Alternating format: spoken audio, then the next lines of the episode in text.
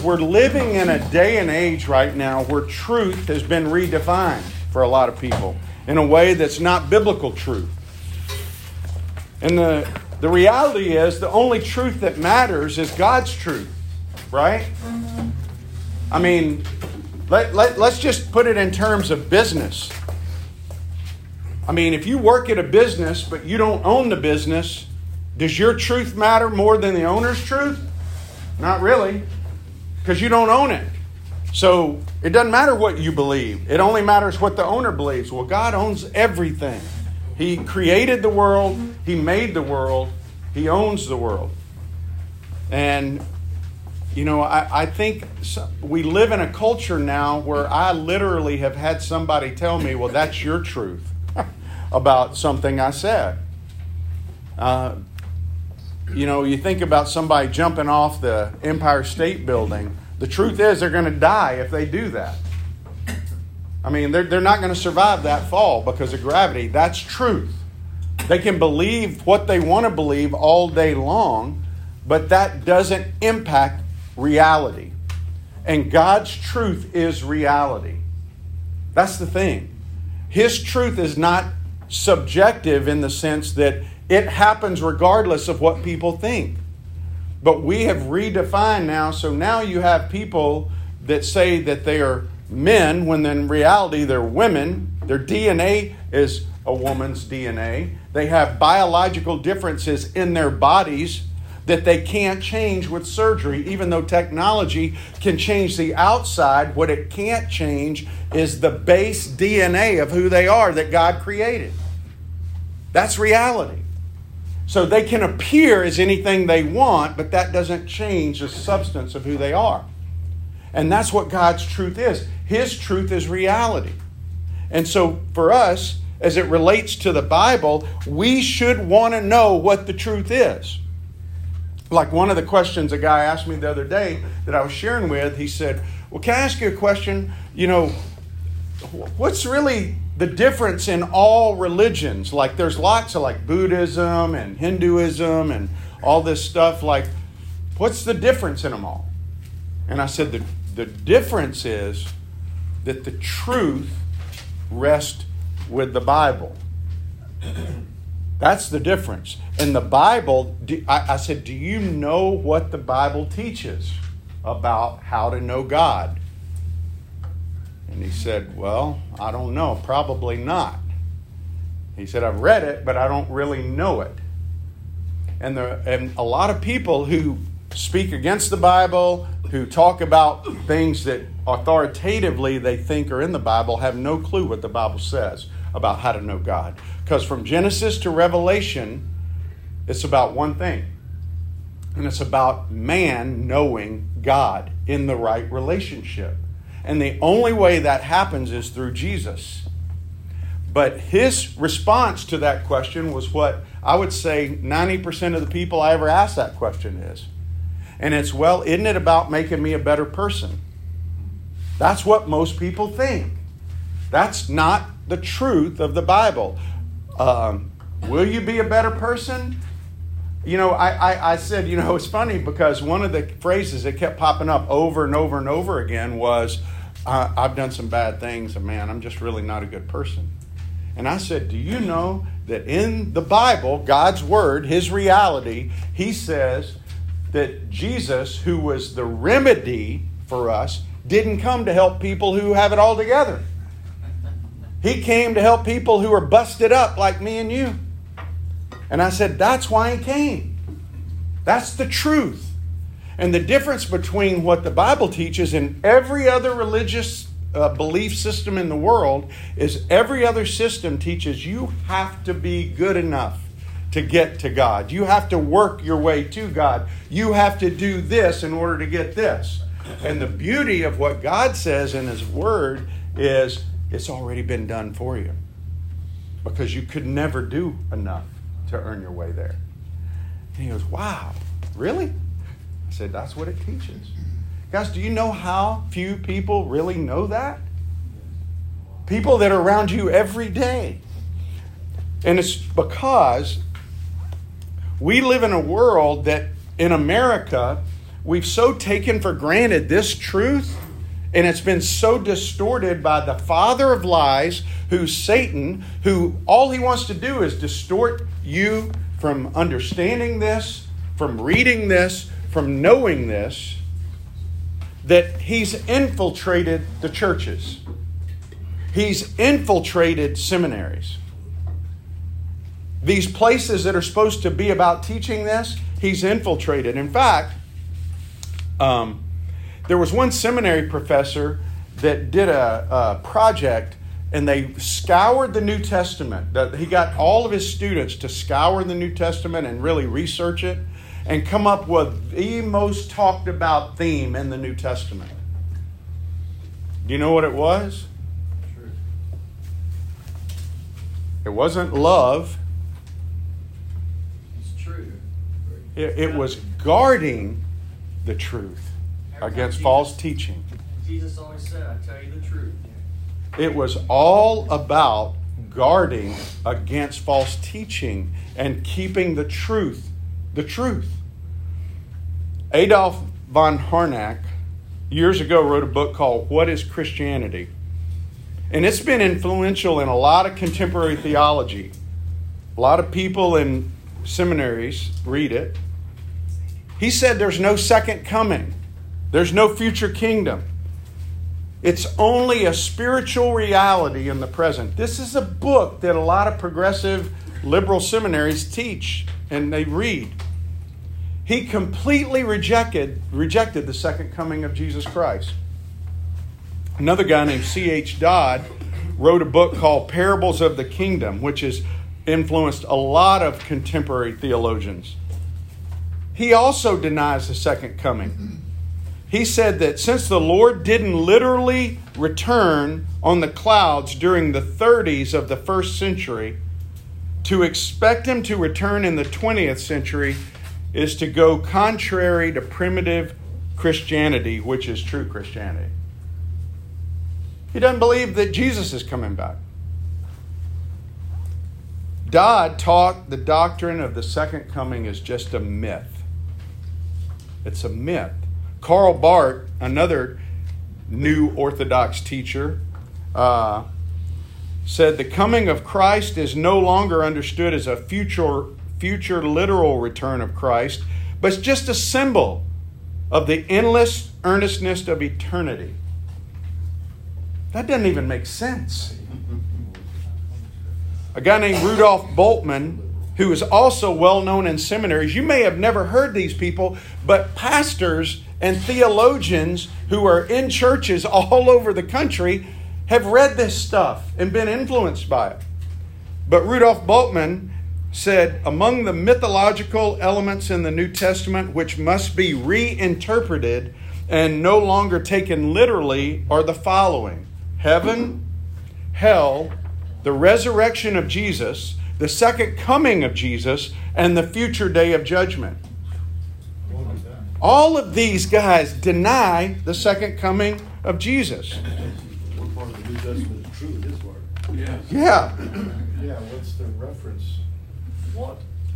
What's the reference? Their reference, like where do they come up with this? They're just making They, it up. oh, no kidding. Yeah. They, they can read the Bible and say what they want. It's kind of like a guy saying, I can be a girl, Well, but- or a girl saying, I can be a guy. And books usually reference other, you know, material that they gathered, and yet if, without that, it, it's a, you know, it's a fiction. Lifeway did a, Those other guys. yeah, yeah. Oh, yeah, they just. Life, Lifeway did a, a study, this is a couple of years ago, of 3,000 people in churches, okay? And um, in this study, they asked questions, and 74% of the people that would profess to be evangelical Christians, this is not liberal, this is evangelical churches, said the smallest sins don't warrant eternal damnation. In contrast to what James says, if you break one law, you've broken them all. 60% of those surveyed said eventually everybody goes to heaven. They might not stay, but that's true. That's funny. Stand before God, and I think he's in heaven. seven out of ten, seven out of ten said that Jesus was the first created being. Jesus wasn't created. He's always been. Um, 28%, almost a third, said that the third person of the Trinity, the Holy Spirit, is not equal to God. You go, why is that important? Does it really matter? Yeah, it does. Uh, you got, I, I, I, can tell you, I can mention three names of very popular, well known TV preachers right now that don't even believe in the Trinity. They don't believe that they're all equal. Two thirds of evangelicals said heaven is a place where all people will ultimately be reunited with their loved ones. Just last week, Bob Saget passed away. Two days before he died, he was asked about Betty White. And you know what he said? He said, Betty is now with her husband Alan, who died 40 years ago. She believed that, that she would be reunited with him, and if that's her view of what happens after we die, I'm good with that. I don't really know what happens, is what he said.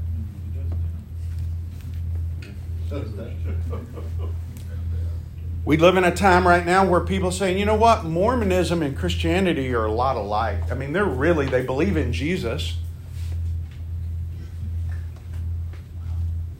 Mormons teach that God, the Father, is not eternal. There have been many other gods in existence before the current God we have now. God the Father was once a man who later became a God. God the Father has a physical body with flesh and bone in it. God the Father had sex with a mother God who then produced millions of spirit children, with Jesus being the firstborn. And Lucifer was the second. Jesus Christ is not eternal. Jesus married while on earth and had several children. They believe we're saved by doing good, obeying the laws of the Mormon church. We can eventually progress into God's being a God ourselves. I mean, they teach that.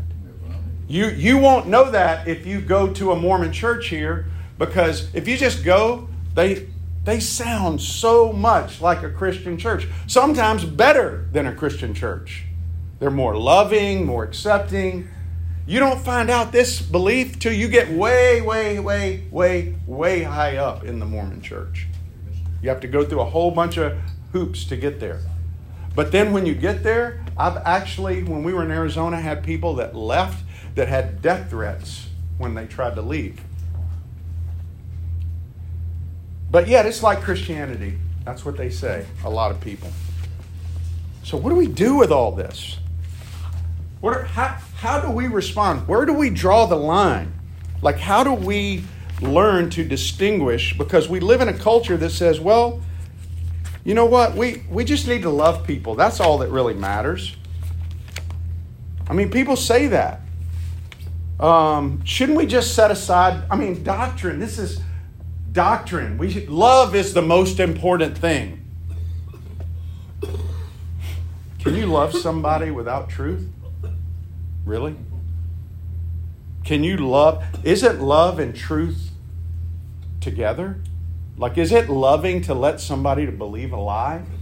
If Dave Dwayner over here was going to drink that coffee and I saw somebody in this room pour strychnine in there, would it be loving to go, well, you know what? He's free to do whatever he wants to do? That wouldn't be loving at all. But that's what we do.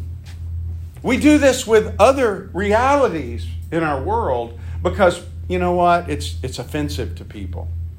When people literally are drinking the strychnine of spiritual falsehood and demonic lies.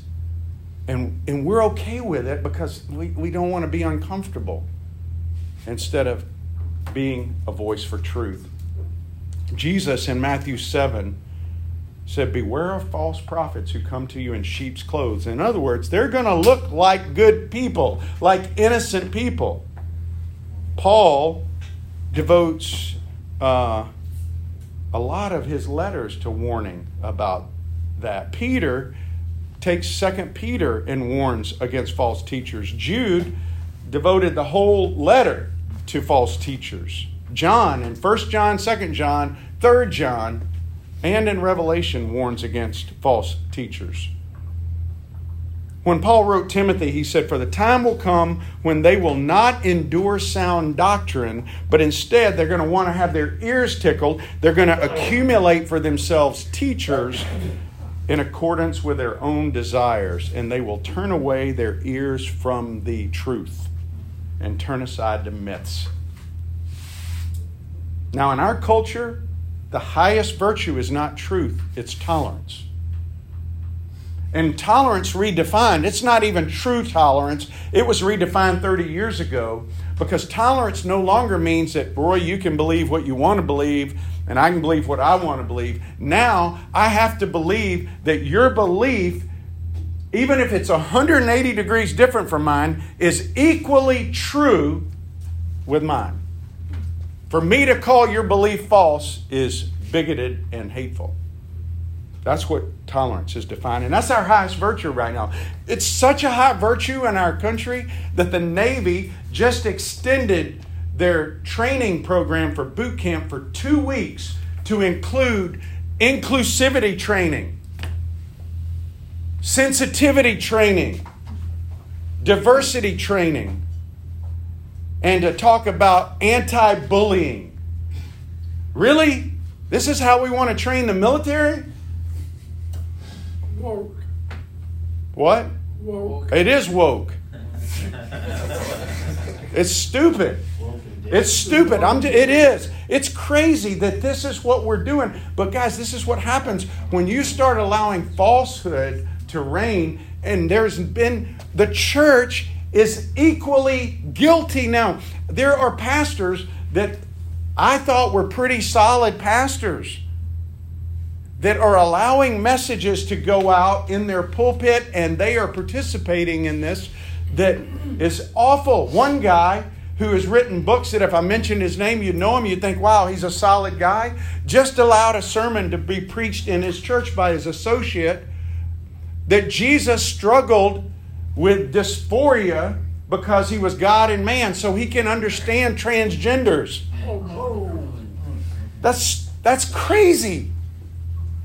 But it's an effort to try and identify with people. Um, oh, it's awful. It's terrible. I, I'm so disappointed about this. But you know, he's human. He's flawed. He's trying. He's pragmatic. Is what's happened. And so, Jesus uh, didn't say that the world's going to know we are correct or we are Christians by our doctrine. This is what people say like him. He said they will know we're Christians by our love. That's true. But you can't have love without truth. There is no love without truth. That's stupidity. To just let somebody drive toward a bridge that's out and not tell them the bridge is out. 1 Timothy 3 says the church is the pillar of truth.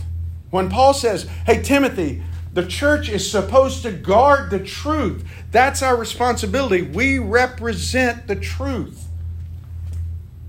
There's two type of people in, in our world. There's people of truth and people of lies as it regards to the truth. And here's the truth that um, we have to hear the gospel. We have to receive the gospel. We have to embrace the gospel to be in fellowship with God the Father. That's the truth. First, we have to hear it, then, we have to receive it, and then we have to embrace it. Otherwise, we're just stumbling through life letting the, the, the evil one direct our paths. Faith comes by hearing the true gospel, not some. Paul says, anybody who preaches a gospel other than the one I gave you, let him be what? Accursed. Let him go to hell. Jesus is the Messiah and the only way to God. When we went through Acts right before we broke, uh, Peter said that over and over that there's no other name by which anybody can be saved other than Jesus. And yet, you got 60% of the people in that survey said, uh, eventually everybody's going to go be with God. And that's just not true. It's a lie, the enemy. Huh? That's worship. Yeah. I'd like mine to be a little more. Well, today, guys, the church has deviated from the truth to make the message more palatable. And I call it pragmatic compromise. It's pragmatic compromise. In other words, I got to do what gets people in. If I have the right kind of music, if I have, you know, the right kind of atmosphere, we got a coffee bar in our church. Listen, nothing wrong with having coffee at church. So don't email me and say, hey, you know, we do this. Is it bad? I'm just saying, we think that if we put all these niceties in there, then we can get people in and they can get saved. You want to see if your church is real and valid? Just have a guy stand up behind a pulpit, no music, nothing, and just get up and, and read God's word for about an hour and see what happens. I mean, the truth is, we come together as a church to know the truth and to be pre- prepared and encouraged to go share the truth with people. But instead, we've become consumers instead of contributors to the kingdom. He doesn't save us just to receive. He saves us to come and go be deployed to be his vessels of truth. And and listen, you've seen compromise on every level. Pope John Paul II said this All who live a just life will be saved even if they do not believe in Jesus Christ. He said that. This is the Pope. This is papal infallibility. The Pope can't say anything wrong. He just said something wrong. That's a direct quote from Pope John Paul II. I'll read it again. All who live a just life will be saved even if they don't believe in Jesus Christ. That is absolute impossibility, or God's word is all a lie. That's crazy. Nobody calls him on it because he's the Pope. The New Roman Catholic Catechism says this The biblical teaching that salvation only comes in response to faith in Jesus is to be rejected. It is unreasonable and cruel. The heathen are saved if they live a good life. You guys didn't know that, did you? That's what's being taught.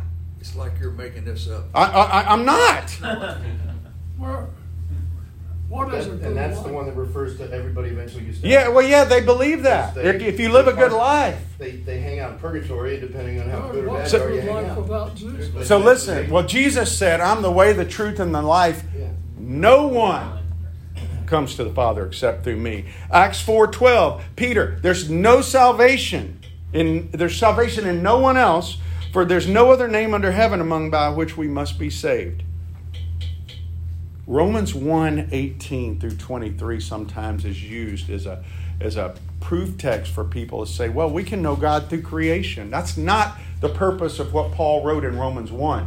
When Paul wrote Romans 1, he listen, creation doesn't lead us to God, but what it does, it makes us responsible to God. It shows us that there's a creator. Nobody would look at my watch or my iPhone and go, that just happened. It just appeared. It just came together because the complexity. So you look at the universe. It, somebody sent me this little thing the other day. It was fascinating. It showed our solar system, and it starts off by showing the Earth and the Moon, and then it moves to showing other bigger planets, ultimately the Sun. But then it shows another thing in another solar system that makes our Sun look tiny, and then another one that makes that look tiny, and then another one that makes that look tiny. I mean, it's like b- uh, things that they pull back off the Hubble telescope that show these unbelievable galaxies that make us very, very small.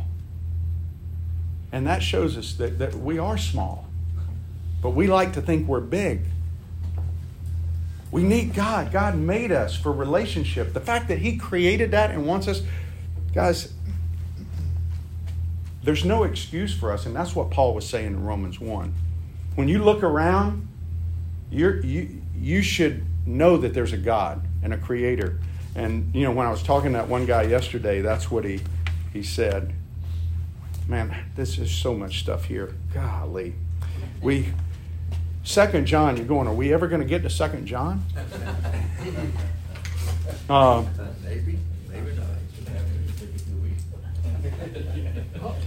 Natural revelation is hopeless. You can't figure out God by just looking at nature. False religion is hopeless. Only Christ can save, guys. Everything else is demonic. It's not just not good, it's demonic. Everything else that says that you can be in relationship with God, apart from Jesus, it's demonic. Paul, when he wrote uh, 1 Corinthians 10, he was talking about food sacrifice to idols. He said, when pagans sacrifice to an idol, and I've seen them do it over in India, when they sacrifice to an idol, what they're sacrificing, they're offering something to demons. It's demonic. It's not to God. And so when you think you're certain, and I don't care if it's a religion, I don't care if it's a sect of Christianity, if it's not according to the Bible, and people are telling you that's how you get in relationship with God and it's wrong, it's demonic.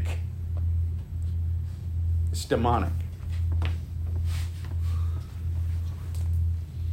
Second Thess 1 says, The Lord Jesus, when he's revealed, he will be inflicting vengeance on those who do not know God and on those who do not obey the gospel of our Lord Jesus.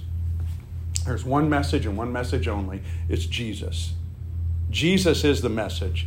The Christian faith stands or falls on Jesus, period. He's the only thing that gets us in the right relationship with the Father. That's it. Not Jesus plus works, not Jesus and adding things that we do in our life. Nothing you do, nothing you do. It doesn't matter how gifted you are, it doesn't matter how great you are,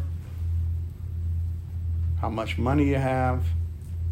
If Jesus was only a man in the flesh, he can't save us. But he was God. He was God. So, two things in Second John. Pretty simple.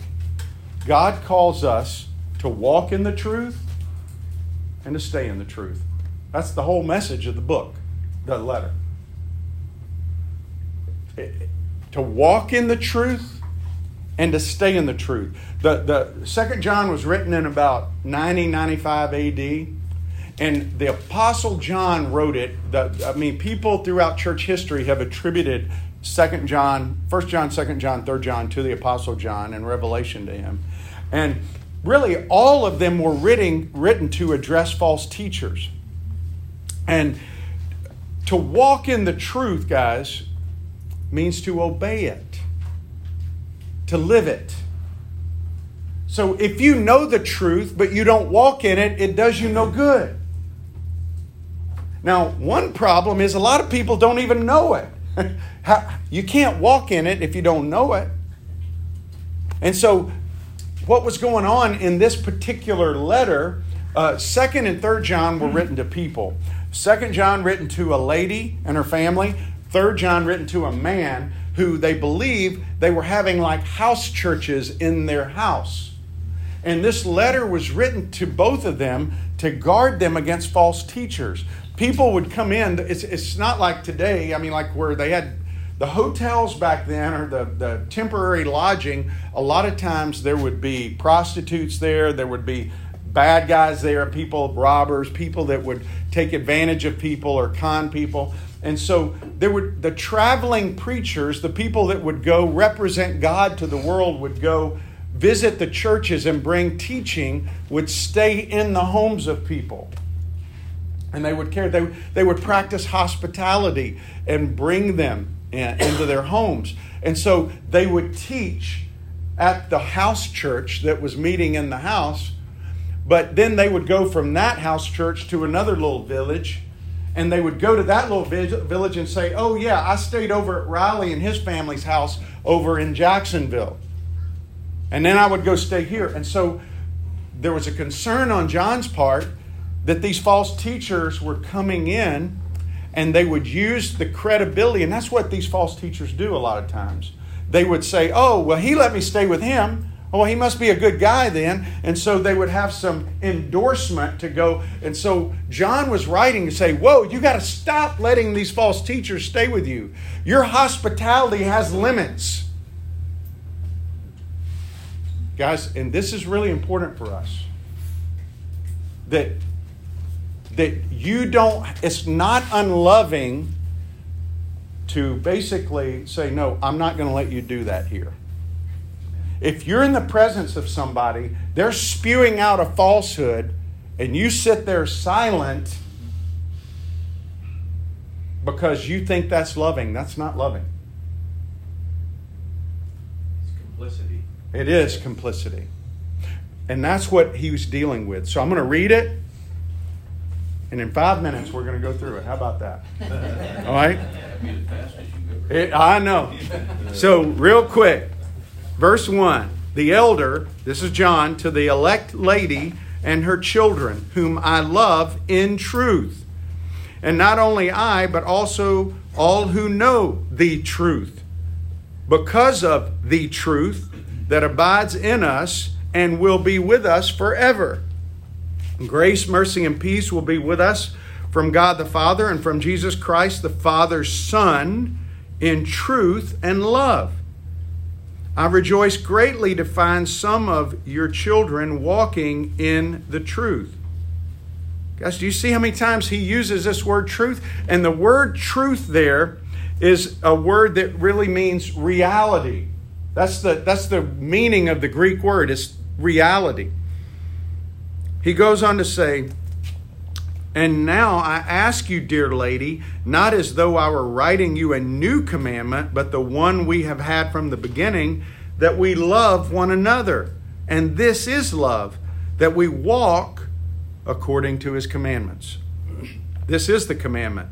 Just as you've heard from the beginning, so that you should walk in it. For many deceivers have gone out in the world, those who do not confess the coming of Jesus Christ in the flesh. Such a one is the deceiver and the antichrist. Watch yourself so that you may not lose what we have worked for, but may win a full reward. Everyone who goes on ahead and does not abide in the teaching of Christ does not have God. Whoever abides in the teaching has both the Father and the Son.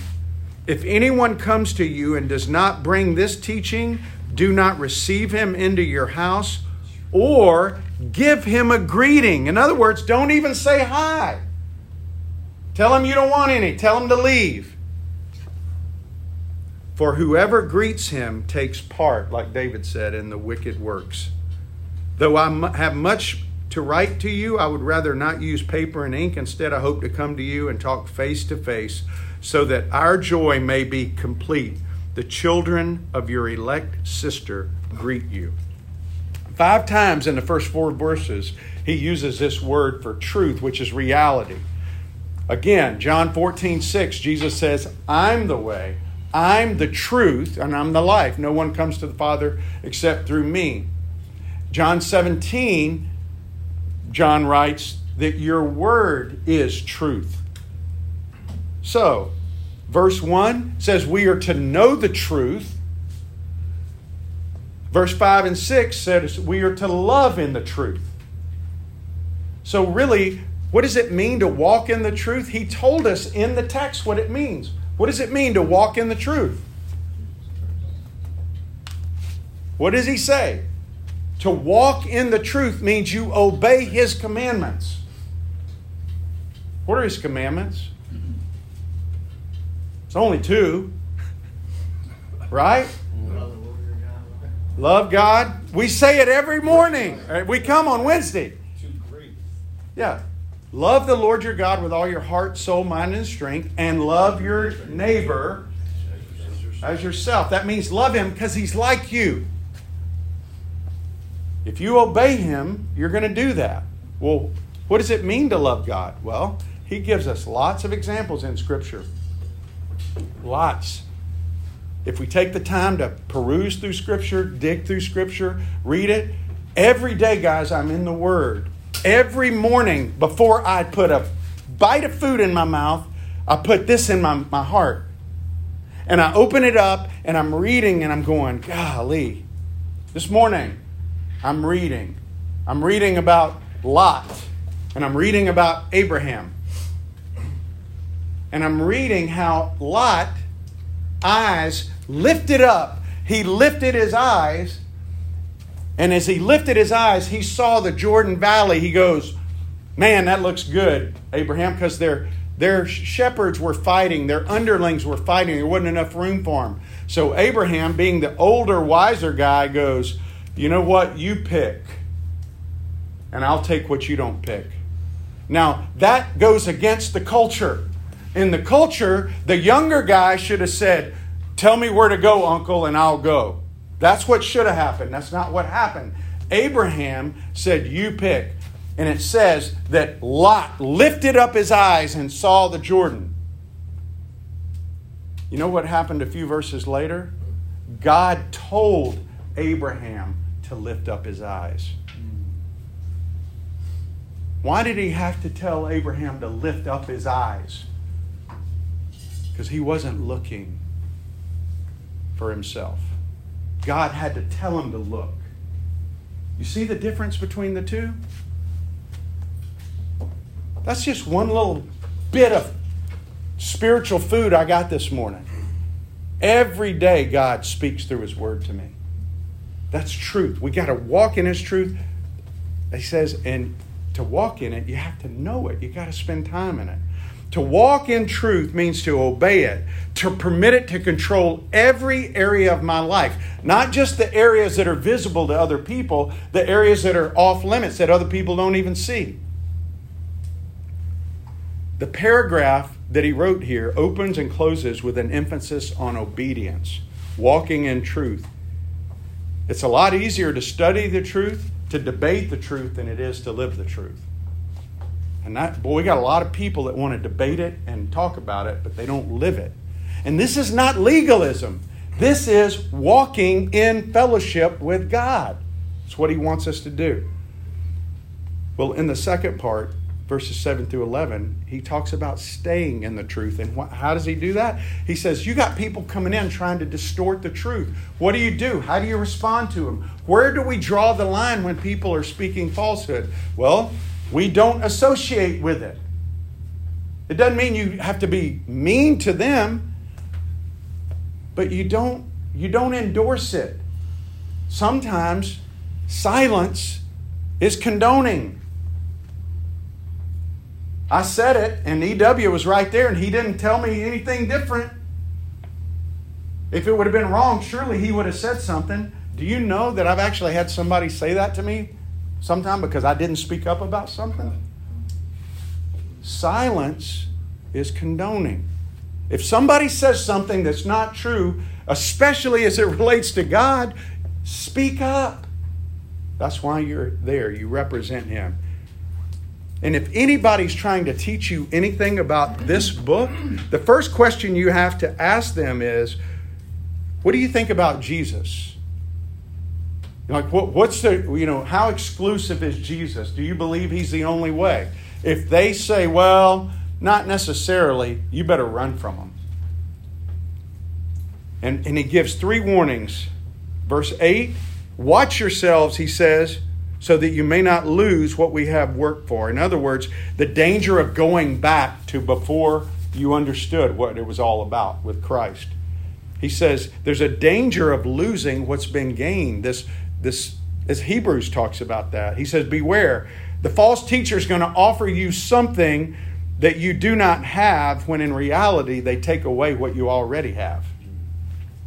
Satan's a liar. The second thing is the danger of going ahead. Verse 9, he says, Everyone who goes on ahead and does not abide in the teaching of Christ does not have God. What does he mean by going ahead? Going beyond the limits of what Scripture teaches. Going beyond that. It, it literally means to run too far ahead, to pass beyond the limits. It's a false progress. The apostates in our world today like to make us believe they have a new handle on things. And, and so what they do is uh, they, uh, the church is in a rut. The church is too traditional. The church is too dogmatic. And so we have to have a more progressive view. And you know what that leads to? Deconstruction. I have to deconstruct what I was taught as a kid because my parents were too bigoted, too patriarchal. They too too much believe in the old timey religion stuff. No, this gets back to Genesis 3. Did God really say? It's the same lie. It is. It, it is exactly the same lie. But what they're offering is something new and exciting. And, and really stop and think about it. If somebody tells you they found something new about the Bible that nobody's ever discovered, you better be concerned. I'm not kidding you. You, you need to be concerned. Um, because the truth is, God has set His word. He has, throughout history, had men who guarded that truth and have passed it down. And we are to be those people. And the final warning is going alongside verses 10 through 13. He, he warned the family not to accept false teachers because hospitality, like I said, was such an important part. He's saying, listen, don't even greet them. Because, like David pointed out earlier, they if you if you take give them hospitality and aid, help them, you're actually participating in them. That's why when a Mormon shows up at my door, a Jehovah's Witness at my door, or anybody who distorts the Word of God, I will invite them in to talk to them, but I don't take any of their materials. I don't need to get their materials. I don't want their materials in my house. And I tell them, I don't want anything, but I want to give you something. And I think they put an X on my door because they won't come to my house anymore. I'm serious. They'll go all around my house, but they don't come to my house. No, I'm not rude to them, but I don't I don't endorse anything they do. I would never give money to them.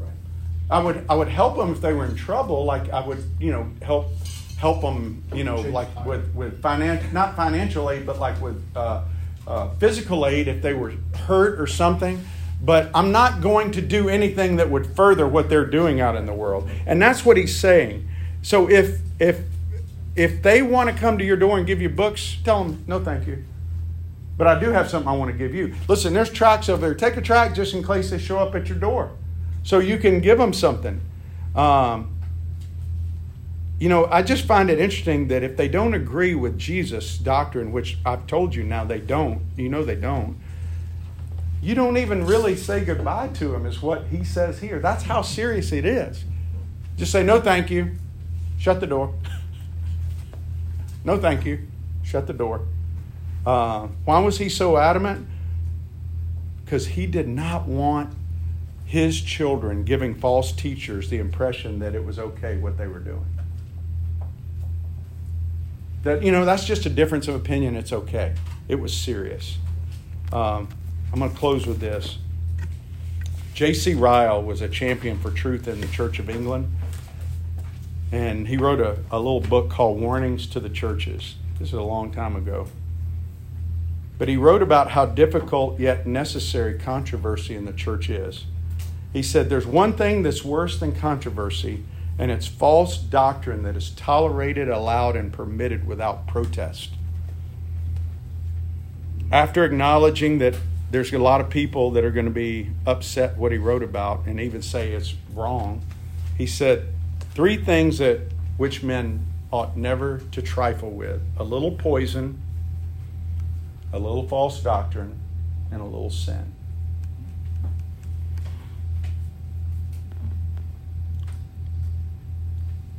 how do we determine what doctrines are right and worth dividing over and which ones we can set aside till we get you know for you know for unity if they distort the gospel you divide if you're at a church that teaches you anything other than jesus and jesus alone saves you you need to leave I don't care where you go. I don't care how good the music is. I don't care how nice the people are. If they teach anything other than Christ alone, you need to leave. And if you have people that you associate with in Christian unity, you need to you need to break that off. Say we can talk about sports, we can talk about politics, we can talk about everything, uh, and we can have discussion about this. But you need to understand we are way different. Allah is not the same God as the God of the Bible. The God of Jews who don't believe in Jesus is not the same God we worship. It is not the same. He's different. He's different. The only God that is the one true God, the only God, Yahweh, is the Father of Jesus Christ, plain and simple. And if, if they teach anything other than that, then spiritually you don't need to have unity with them because you're not the same. So um, I, I hope that I know that there was a lot more foundation there than there was the building, but hopefully God will complete that building for you. And the foundation there was good. Chuck, will you close in prayer?